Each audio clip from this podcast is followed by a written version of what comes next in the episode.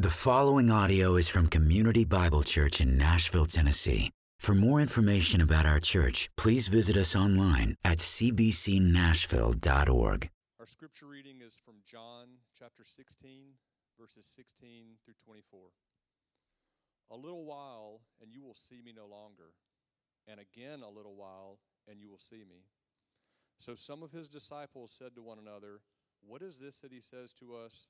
A little while, and you will not see me, and again a little while, and you will see me.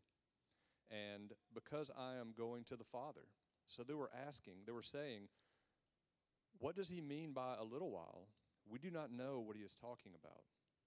Jesus knew that they wanted to ask him, so he said to them, Is this what you are asking yourselves? What I meant by saying, A little while, and you will not see me, and again a little while, and you will see me? Truly, truly, I say to you, you will weep and lament, but the world will rejoice. You will be sorrowful, but your sorrow will turn into joy. When a woman is giving birth, she has sorrow because her hour has come. But when she has delivered the baby, she no longer remembers the anguish for joy that a human being has been born into the world. So also you have sorrow now, but I will see you again, and your hearts will rejoice, and no one will take your joy from you. And that day you will ask nothing of me. Truly, truly, I say to you, whatever you ask of the Father in my name, he will give it to you. Until now, you have asked nothing in my name. Ask, and you will receive, that your joy may be full. Thank you, Matt. You can have a seat.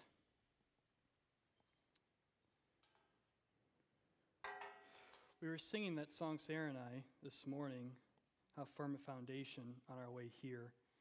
And uh, I was like, that would be a perfect song for us to sing today. I was, and uh, Phoebe read my mind, so uh, I appreciate that.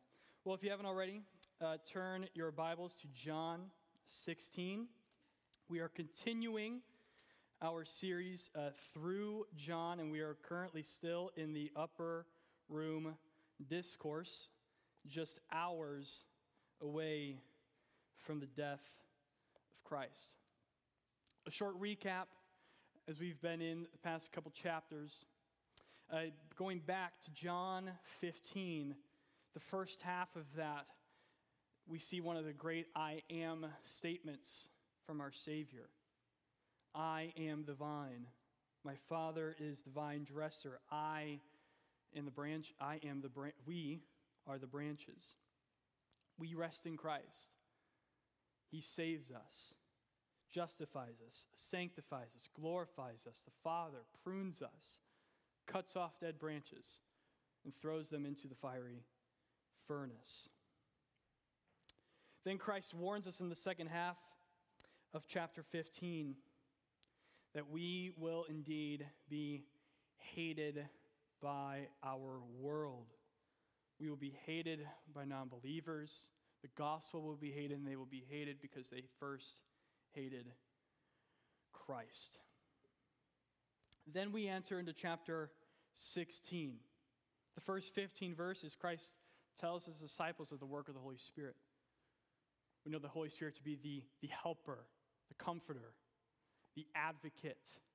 Ephesians 1 speaks of him as the guarantee of our salvation until we acquire, inquire, acquire an inheritance in heaven.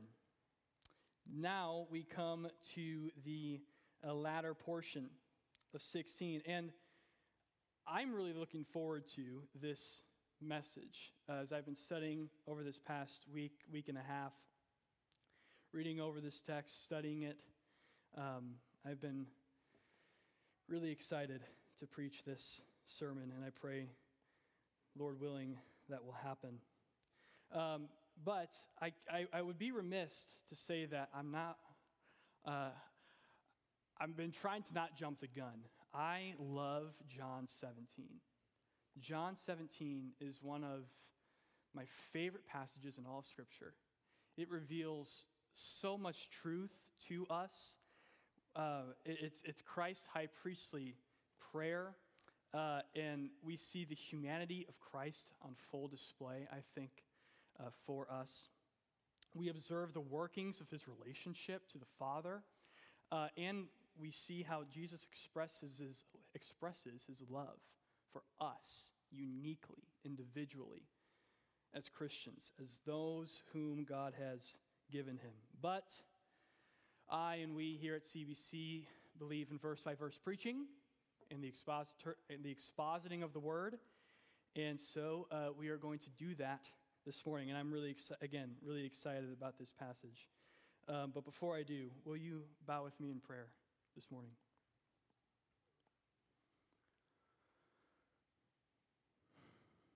Oh, Father, how we need you. Every minute of every hour of every day, we lean on your grace. Lord, despite our sin, despite our evil deeds, our evil thoughts, our evil desires, you draw us here as a body to worship you, to come before your word, to hear the teaching and preaching of what you have for us, of your holy word. Lord, extend your grace to us this morning. Be with us as we seek to know you and know your word more fully. And be with me, Lord, a broken vessel, as I seek to proclaim such truth, the gospel message. We pray this in your Son's name. Amen. So, I think this text for us in 2023, I almost said 2021, I don't know why. 2023 serves a, I think, a dual purpose. What I mean by that, I think, I think there's an immediate context here that we see, an immediate context for the disciples, but we also see a context for the future, a context pertaining to not just the disciples then in the immediate future, but for Christians throughout the end of the age. I think we see that in verse 16. A little while, and you will see me no longer. And again, a little while, and you will see me. Two times, a little while is brought up here. The first one, a little while, you will see me no longer. This, of course, is pertaining to his crucifixion, his death on the cross. You will see me no longer. Uh, I can imagine a parents you dropping off your kids when they're young, perhaps at your grandparents or, or a aunt and uncle or a friend that you trust. You're out for the week or the weekend, and you say, "All right, kids, we're going away. Mom and Dad are going away. Be on your best behavior. We'll be back in a couple days." I would think, I don't have kids, but I would think that their initial reaction would be like, What? No, don't go, don't go. It's fear, it's fear. It's they don't want to leave their father and mother, the comfort, the protection of having their parents there. And they begin to cry and whimper again out of fear, unknown. What is going to happen?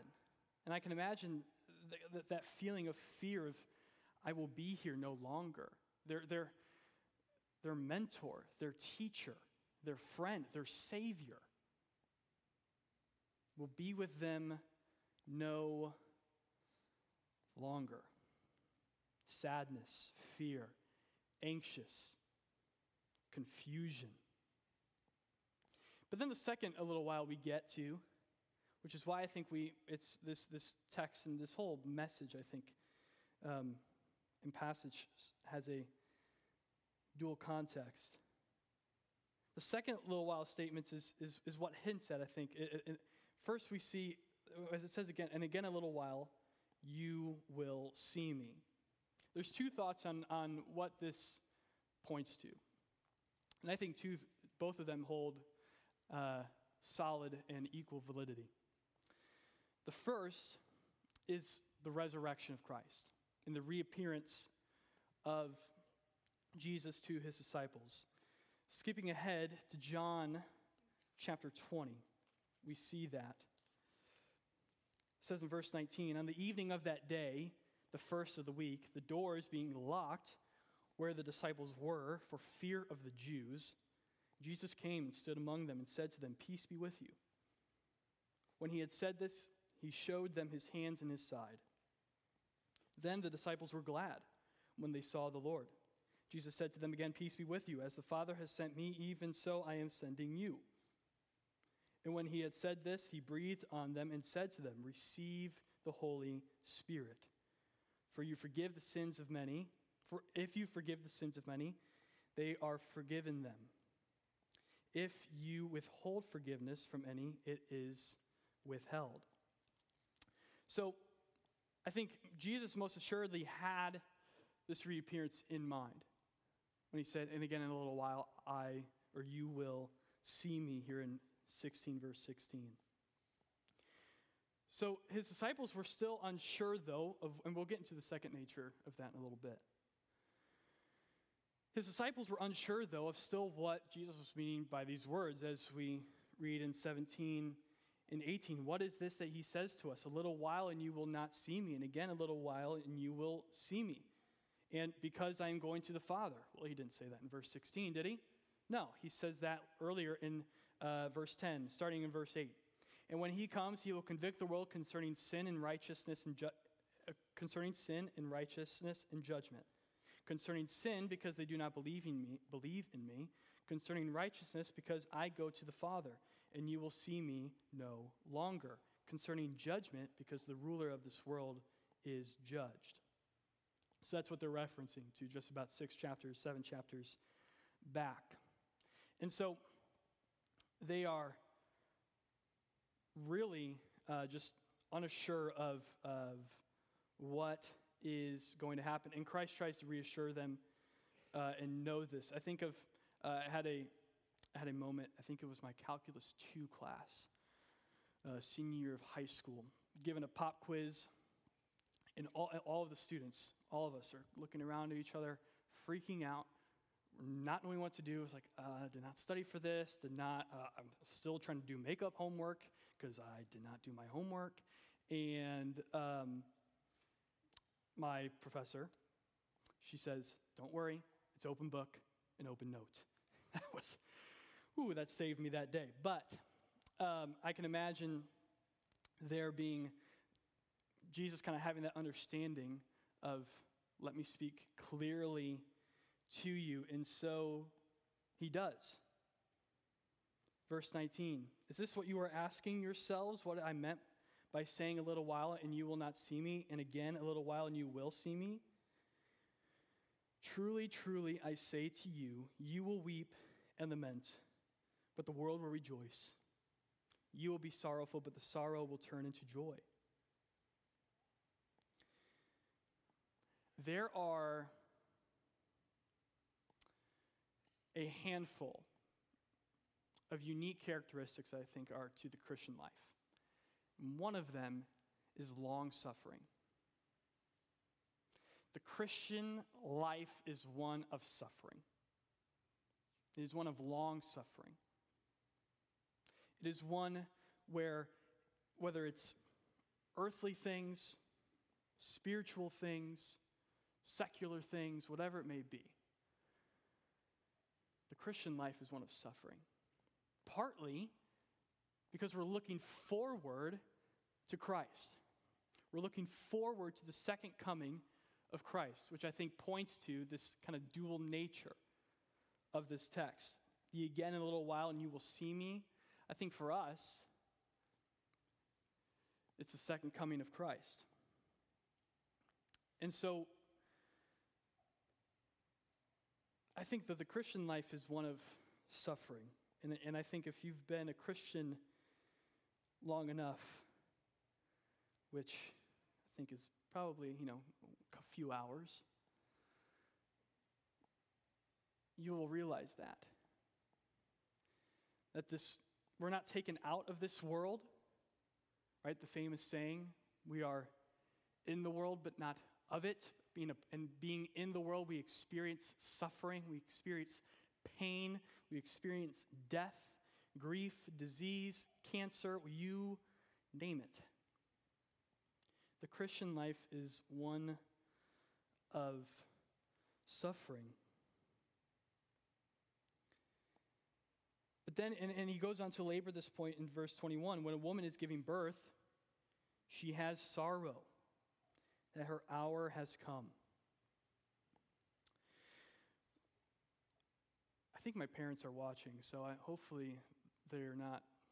Hopefully I can share this story. If not, I'll just ask for forgiveness later. But the when when I was born, I was a C-section birth, and uh, I don't know if you ever had a C-section. I have not and will not. But uh, my mother has explained, you know, and you know, reminisces on that time, and, and you know, whenever you look back on things, a lot of times they're romanticized. This is not. Uh, it was painful. Uh, she hated it. It was miserable. And um, my dad, during the birthing process, being, you know, the wonderful man that he is, made in God's image, uh, you know, as my mother is giving birth, she is squeezing his left hand. And as she's squeezing, my father goes, Hey, Leslie, can, can you not squeeze so hard? You're kind of pinching my finger with my wedding ring. My mother, I didn't, I don't remember this, but she was livid, screaming, uh, n- nice words, some not nice words, I think, but nevertheless, uh, the pain uh, was excruciating for her. And um, that just kind of, you know, a little cherry on top for her to just kind of explode. But here we see, and I think we all understand, even whether believer or not, we understand the pain of childbirth. We understand the, the wear and tear that a woman goes through when giving birth. And uh, I think us men would like to claim that we could handle it, but uh, I think deep down, if we swallowed our pride, we, could, we, would, we would acknowledge that uh, that is not a pain that we can endure. But um, I think as he's, as he's wrapping this up, this is again another, another figure of speech that he's using as we'll get into the later chapters of 25 uh, through 33. But we see that sorrow and grief, weeping and lament is real in the Christian life. It is described as one who's long suffering. We have peace, we have joy waiting for us. We have an inheritance waiting for us until we acquire possession of it. And the Spirit is preserving us for that. But in the meantime, heartache and headache come.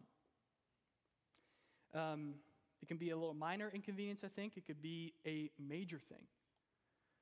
Nevertheless, trials and tribulations come our way. And Jesus experienced this, right? We look a few chapters back in John 11 we read the account of Lazarus dying before Jesus could arrive. Then, sitting with Mary and Martha at the tomb site, we read of the shortest verse in all of Scripture Jesus wept. Here's how one pastor puts this into perspective for us. Who in this story, John 11, who in this story knew the ending before anyone? Jesus. The whole time, Jesus knew how it all go down and yet, one of the most remarkable things about this story is that knowing exactly what he was about to do, Jesus sits down and weeps. You see, a strong confidence in the end of the story does not undo or justify the absence of grief in the middle. A mature faith adds its tears to the sadness in our world. Jesus says in Matthew 5 Blessed are those who mourn all while not losing confidence in how that sadness will eventually be overcome in Him. What's interesting about that quote is that is a quote from Pastor Chad Scruggs, senior pastor of Covenant Presbyterian Church. Weeks, just a matter of weeks before his daughter would be killed in the Covenant School shooting.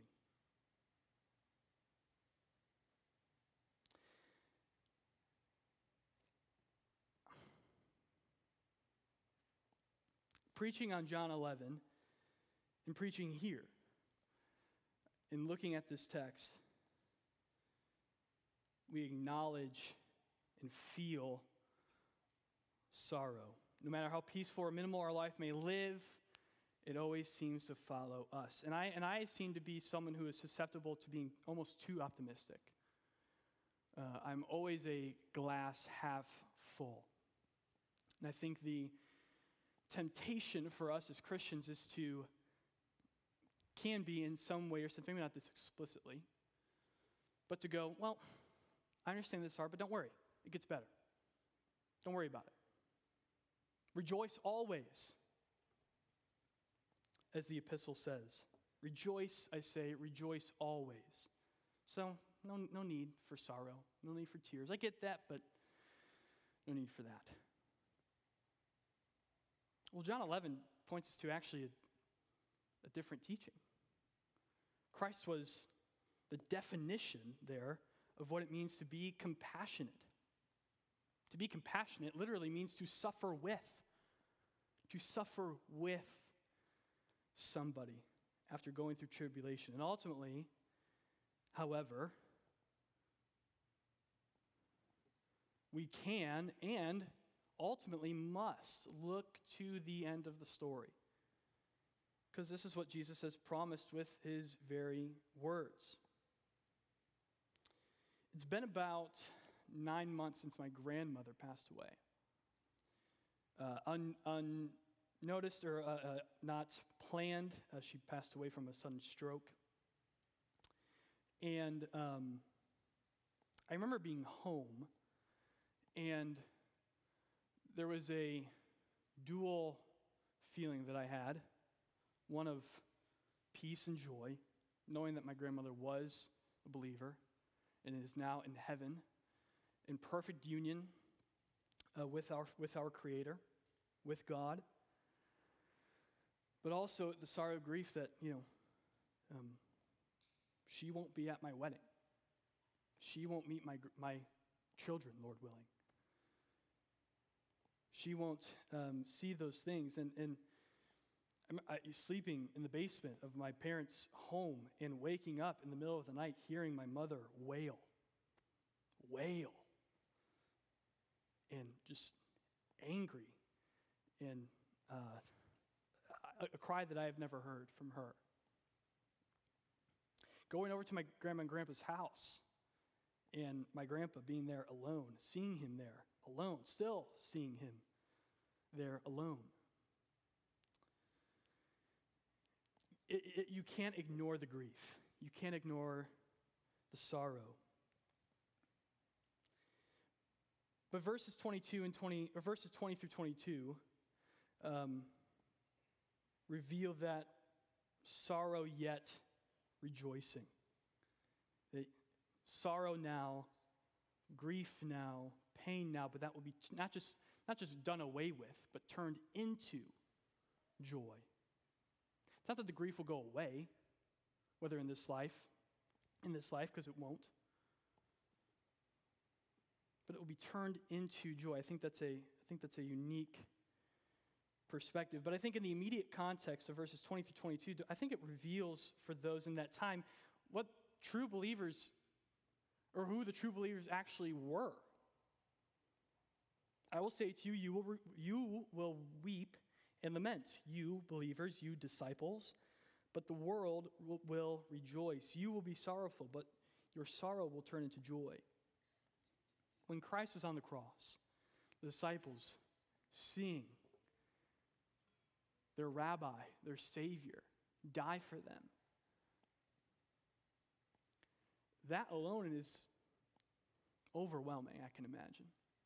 But also, then you add in the people mocking, people spitting on him, people throwing things at him, people rejoicing in the death of their friend, in the death of their Savior.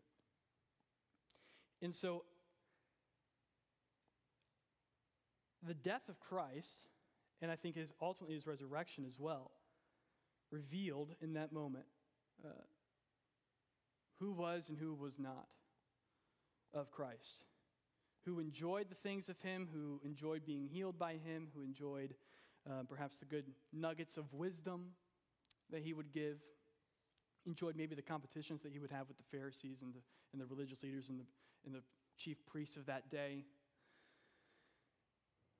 But he wasn't their Lord, he wasn't their Savior. So then we read in verse 22 So also you have sorrow now, but I will see you again, and your hearts will rejoice, and no one will take your joy from you.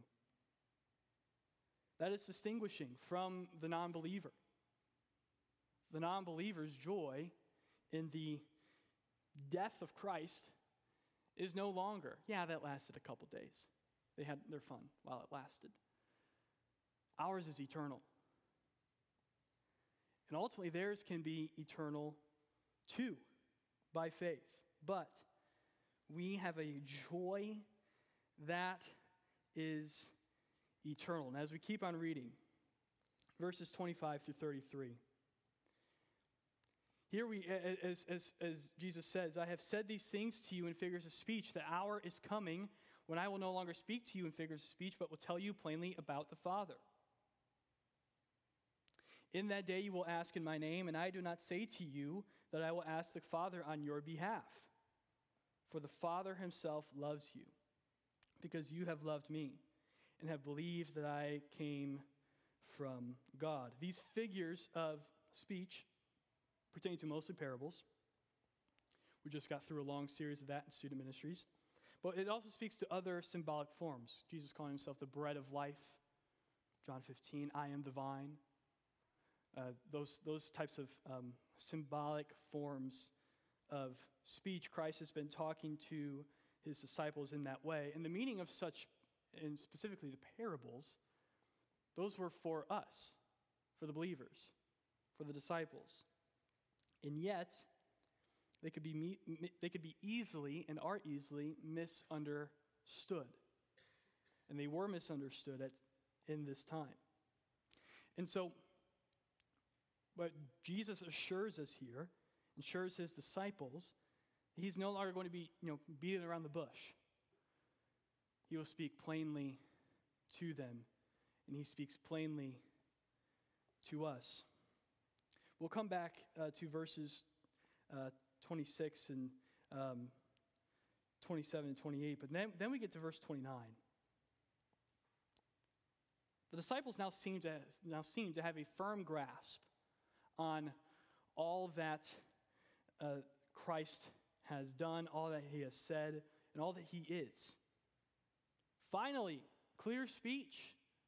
You are speaking plain to us. Where has this been the entire time? Right? What, what do they say in verse uh, 29? Ah, now you are speaking plainly and not using figurative speech. Pay attention to what they say in verse 30. Now we know that you know all things and do not need anyone to question you. This is why we believe that you came from God. Do you notice something there? To me, I see headspace. It's all knowledge, it's all brain, it's all what they know. The disciples claim to have faith in Jesus. I'm not saying that, that they didn't. But they claim to have faith in, in, in Jesus as the true Messiah because of what they know, what they know about him. There seems to be yet a true grasp of who Christ is. And ultimately, they would see that at his death and at his resurrection by the gift of the Spirit, as, as we see in John 20. Now they know because of all the tests that he's gone through, right, with the Pharisees, with the religious leaders.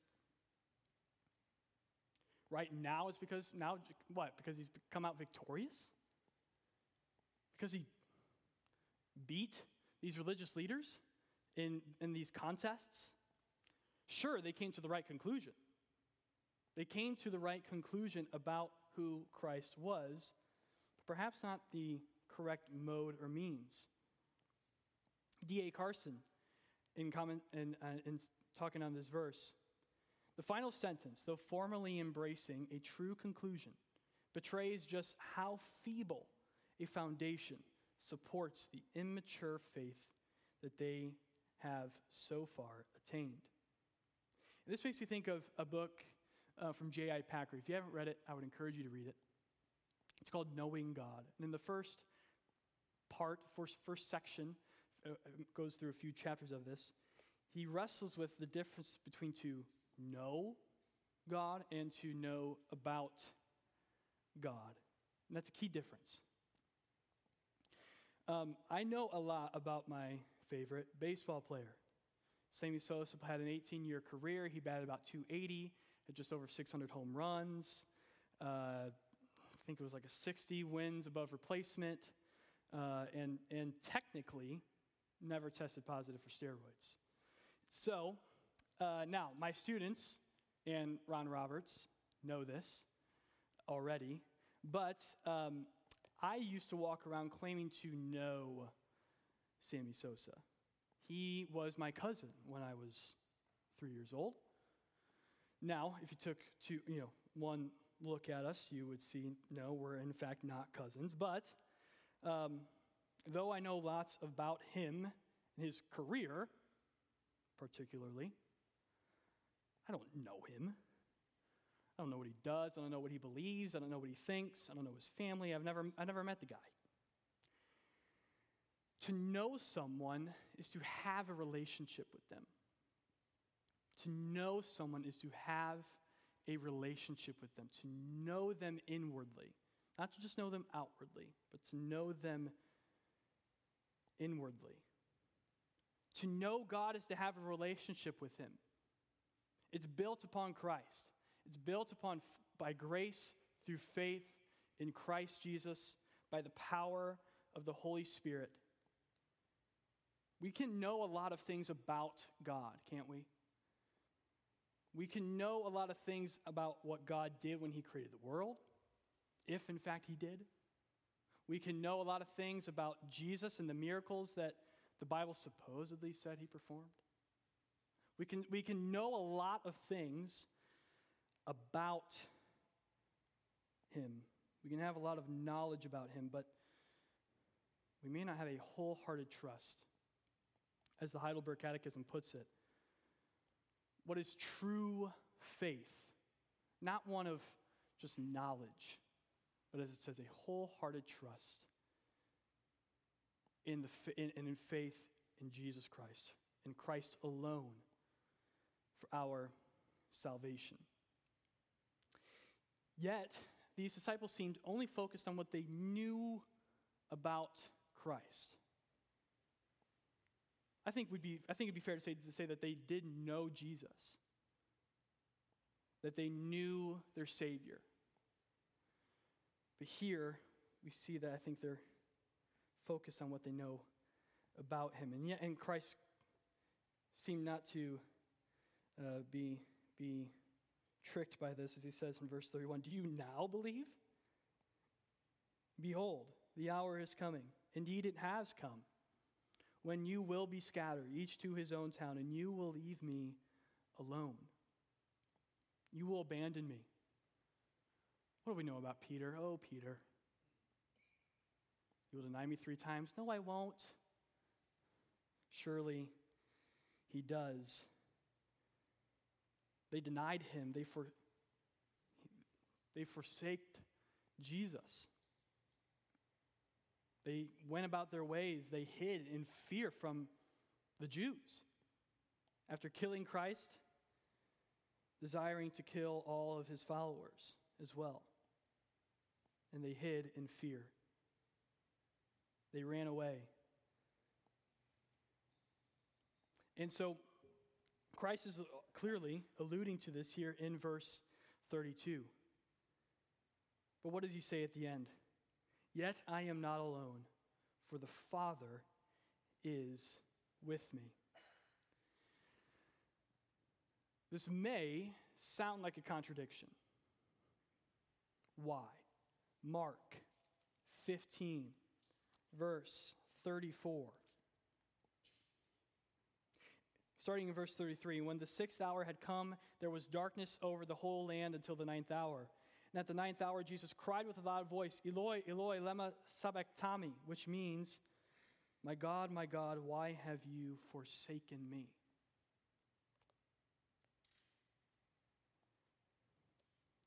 This seems, it might seem like a contradiction, but we know God's word and we know that God does not contradict himself.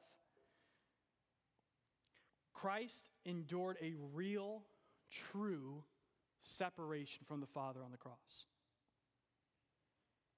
God cannot be in the presence of ungodliness, of unrighteousness. And so, when God was, when the Father was pouring out his full wrath on sin, of sin on Christ, on his Son, Christ was separated from the Father. The wrath of God was poured out on him, and it seemed as if God had abandoned him. Ultimately, we know the resurrection that Christ would be raised on the third day and now sits indeed at God's right hand to judge the living and the dead. But Christ has endured much in his ministry here, hasn't he? He's endured fleeing from persecution, he's endured the temptation of Satan, he's endured hunger and thirst. But he's also endured pain, emotional pain, spiritual pain, suffering, grief, heartache. And yet, how does this section end? It's one of the most popular verses, I think, for us as Christians. I have said these things to you that you may have peace. Peace in a chaotic world, peace in a world that seems to have no order. In the world you will have tribulation, but take heart. I have overcome the world. Take heart. Be encouraged, strengthened, empowered, confident, at peace, content with this truth. As Paul says in Romans 8 18, for I consider the sufferings of this present time are not worth comparing with what? With the glory that is to be revealed to us. Friends, we can affirm and know, not just know about, but truly believe Christ has defeated evil. Death holds no dominion. Sin has no reign over us. Christ reigns over all things. He reigns over evil deeds, over evil doers, death, and most certainly our pain and suffering. Most certainly our sorrow.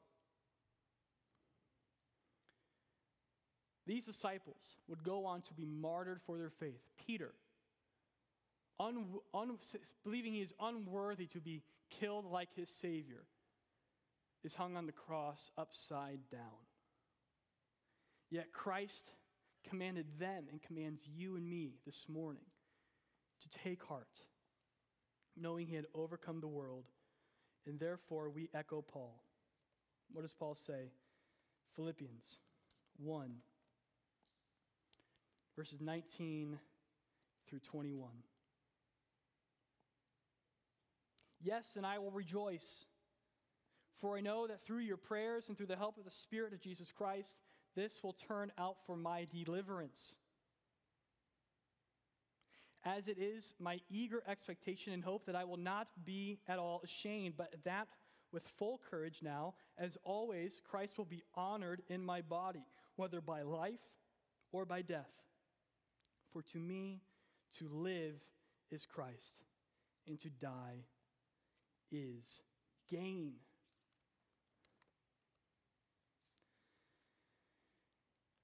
As we turn our hearts towards communion this morning, I want us to go back to John 16, verses 23 through 27. In that day, you will ask nothing of me. Truly, truly, I say to you, whatever you ask the Father in my name, he will give it to you. They have been going to Christ for all things, for all knowledge, for all wisdom, for all ways of salvation, and rightfully so. But why not the Father? Continue reading. Until now, you have asked nothing in my name. Ask, and you will receive, that your joy may be full. Again in verse 26, in that day you will ask in my name, and I do not say to you that I will ask the Father on your behalf. Why? For the Father himself loves you, because you have loved me and have believed that I came from God. I came from the Father and have come into the world, and now I am leaving the world and going to the Father. The Father was, was and is unapproachable because of our sin. God is holy, holy, holy. You and I are unholy, unholy, unholy, vile, wretched sinners. And yet, we can now go to God the Father Himself. Not through a prophet who just brings the Word of God but doesn't do anything with it. No, we have Christ now who has not just given the words of the prophet but fulfilled those words. We have not just a priest who is mediating on our behalf in some type of earthly, imperfect way. No, now we have Christ. Christ is our one and perfect mediator once and for all. We can go to the Father any moment of any time. Why? Because when He sees you, when He sees me, He sees the robe of righteousness. He sees the garments of salvation. He sees Christ on the cross. Our sin was imputed to him. And his robe of righteousness, as Isaiah 61 talks about, was imputed to us. When God the Father sees us, he sees his Son. We have found our mediator. Our mediator has come. Our intercessor is here. He sits not, not far off at the right hand of God. He is there making intercession for us. And if that's not enough, we have the Spirit who helps us in our weakness, perfecting our prayers as they go up to our Father, making them pleasing to His listening ears. We have found our mediator. Christ left the disciples for a short while. And what did it gain them? Everlasting life.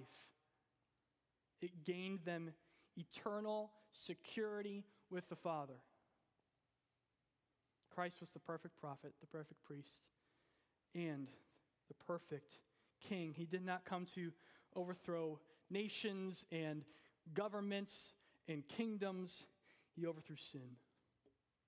He overthrew the dominion of evil and bought us with a price.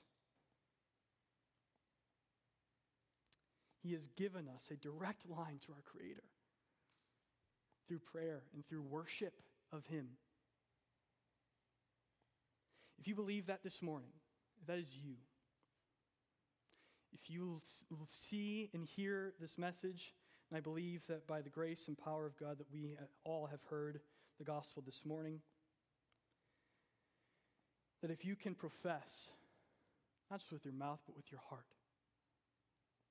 that Christ is indeed your one and only mediator, that the blood that was shed on the cross was shed for you,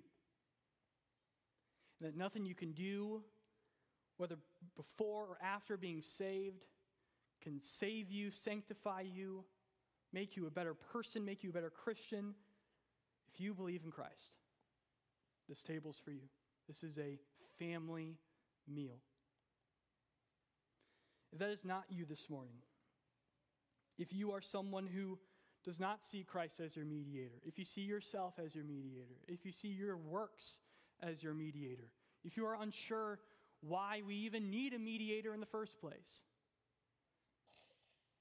perhaps or even one who would see the death of Christ and rejoice.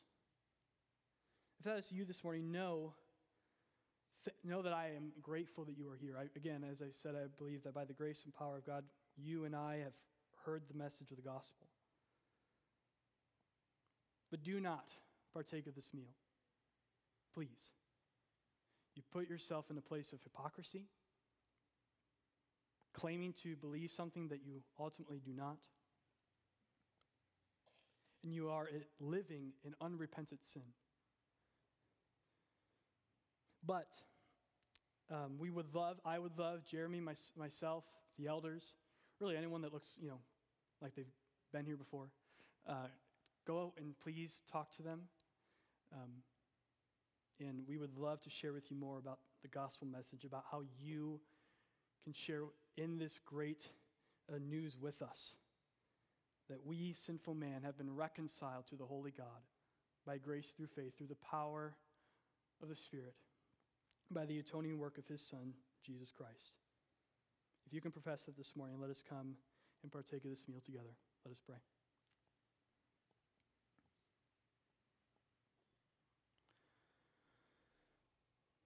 Father, we give you thanks for Christ.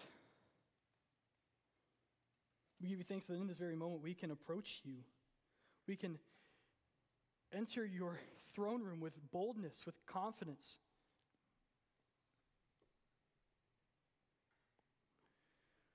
With assurance that despite even our sin now, you see Christ.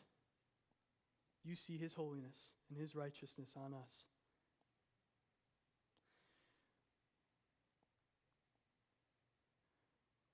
Oh Lord, this world is full of grief and sorrow. We experience much pain and tribulation. Things that perhaps may never go away. But Lord,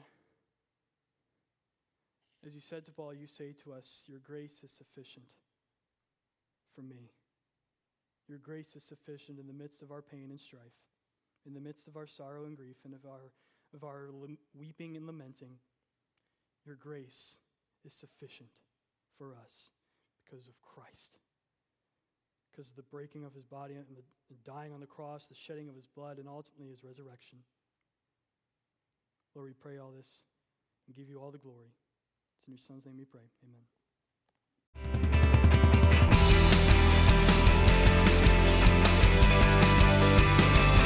Thank you for listening to this audio presentation from Community Bible Church.